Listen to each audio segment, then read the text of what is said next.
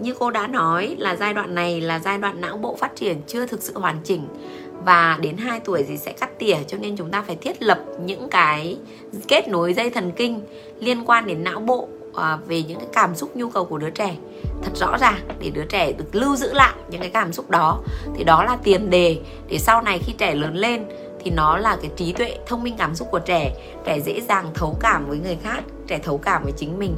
Biết à như thế này là mình đang bực này à, sau này khi trẻ lớn lên chồng mà có đi chơi về muộn thì còn biết nói rằng là à em làm cảm thấy rất là lo lắng khi anh đi về muộn chẳng hạn. Chứ thay vì cái việc mà luôn biểu hiện ra một cái cảm xúc nó không đúng thực sự là cái cảm xúc mà mình đang cảm nhận trong lòng. Và khi có cái cảm xúc thấu cảm với người khác các bạn biết đúng không ạ? Những người mà có cái cảm xúc thấu cảm với người khác một cách uh, tinh tế thì người ta hoàn toàn có thể chiếm trọn được tình cảm của người khác. Người ta có thể điều khiển người khác theo ý mình đúng không ạ? Và người ta có thể biến tất cả mọi thứ uh, xét theo góc độ là điều hòa được cái mối quan hệ và có có lợi cho bản thân mình hay là gặp được những cái thành công trong cuộc sống. Ok ạ thì đấy là những cái giai đoạn mốc về à, phát triển trong não của con về về về cái hệ viền liên quan đến cảm xúc và ký ký ức về cảm xúc. Và như cô nói đi nói lại rằng là uh, những cái tổn thương về sỉ nhục về bạo hành về đe dọa thì nó làm cho đứa trẻ bị giảm đi các cái kết nối dây thần kinh cần thiết và cái hồi hải mã của trẻ nó bị thu nhỏ lại. Và thậm chí là những em bé có tổn thương về não bộ. Ví dụ những cái em bé tổn thương về cái phần hệ viền ở phía bên trái ấy mà tổn thương ấy thì các em lớn lên thì dễ bị trầm cảm hay là những cái em bé tổn thương về hệ viền ở phía bên phải ấy, thì các em lại bị phấn khích quá đà và không còn cảm thấy lo lắng cho sức khỏe của mình ấy. Thì đó đều là một cái sự ảnh hưởng đúng không các bạn? Và uh, nếu như tổn thương về hạch hạch nhân ấy, thì nó tạo ra một cái sự vô cảm. Vô cảm là gì ạ? Ví dụ như một ai dí súng vào đầu cô đây thì cô vẫn biết là à nguy hiểm sợ nhưng mà không có cảm giác sợ không có cảm giác sợ thì đó là cái hạch hạnh nhân nó không truyền được thông tin để phát triển cái hệ viền về cảm xúc cao cấp.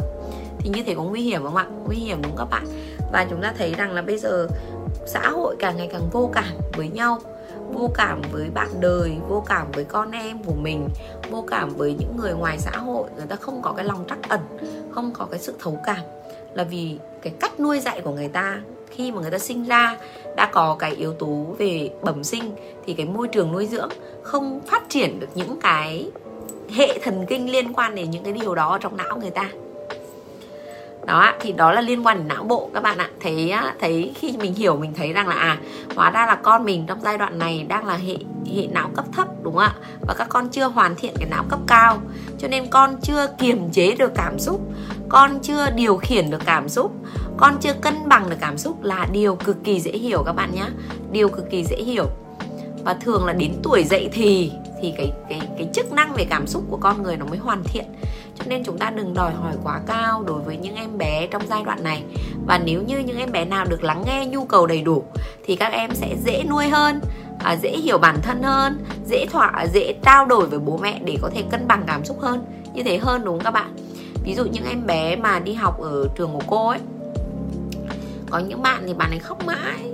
Mà cô nói bạn ấy cũng không thể nào mà bạn ấy có thể cân bằng được có những cái bạn là từ bé đến lớn bạn ấy hiểu được cái cảm xúc của mình cảm xúc phát triển một cách lành mạnh.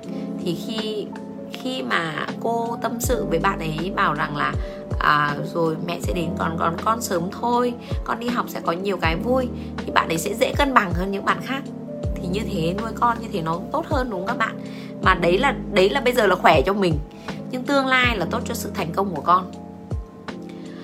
Vậy bé nhõng nhẽo, bé hay ăn vạ thì mình có nên uốn nắn giáo dục bé luôn không ạ? À? Hay vẫn để cảm xúc của bé diễn ra tự nhiên vậy ạ? À? à, Mỹ Thương ơi, khi con người có cảm xúc thì việc đầu tiên là phải hiểu cảm xúc của mình Vậy khi bé nhõng nhẽo và ăn vạ thì theo em là bé đang có cụ thể là việc gì? Cô ví dụ nhé, cô ví dụ là bé đòi một thứ gì đó và bé không được Đúng không? À, bé đòi một thứ gì đó và bé không được và bé khóc, bé ăn vạ thì bé chưa hiểu là phải kiềm chế hay là phải nói, hay là cái cảm giác khó chịu này trong lòng mình là cảm giác gì mình không biết. Mình chỉ thấy khó chịu và mình chỉ muốn khóc thôi, chỉ cảm thấy ấm ức thôi. Thì đấy là các bạn ấy lúc đó. Vì các bạn ấy chưa phát triển mà. Thứ nhất là về nhận thức về cái cảm xúc đó. Thứ hai là chưa ai giúp các bạn ấy hiểu. Vậy thì mình là người lớn, thì mình sẽ nói rằng là có phải là con muốn lấy cái đồ vật đó phải không? Và mẹ biết rằng là đồ vật đó không phải là đồ chơi. Con không được chơi thì con cảm thấy rất là tức giận. Và con muốn có cái đồ vật đấy trong tay. Mẹ hiểu con rất là tức giận về điều này. Đấy, tức là mình giúp trẻ hiểu rằng đây là cảm giác tức giận. Và tùy là cái đó em có thể cung cấp cho trẻ hay không. Nếu như đây là một món đồ quý giá em không thể để trẻ chạm vào, thì em có thể nói rằng là bây giờ mẹ biết là con muốn dùng cái đó để vẽ. Nhưng đây là đồ của mẹ mình không dùng cái này, mình có thể lấy bút để vẽ, được không con? Lấy một cái bút khác để vẽ, được không con? Ví dụ như là khi cô đang dạy thì con cô vào thích phá cái máy tính của cô đang làm chẳng hạn. Và đối với cô thì đấy là cái giới hạn các bạn ấy không được phạm vào. Vì đây là công việc của mẹ, thì sẽ hướng dẫn cho các bạn một cái hoạt động khác tương tự. Nhưng khi, trước khi hướng dẫn cái hoạt động khác, thì mình phải giúp trẻ hiểu được cái cảm xúc của trẻ trước.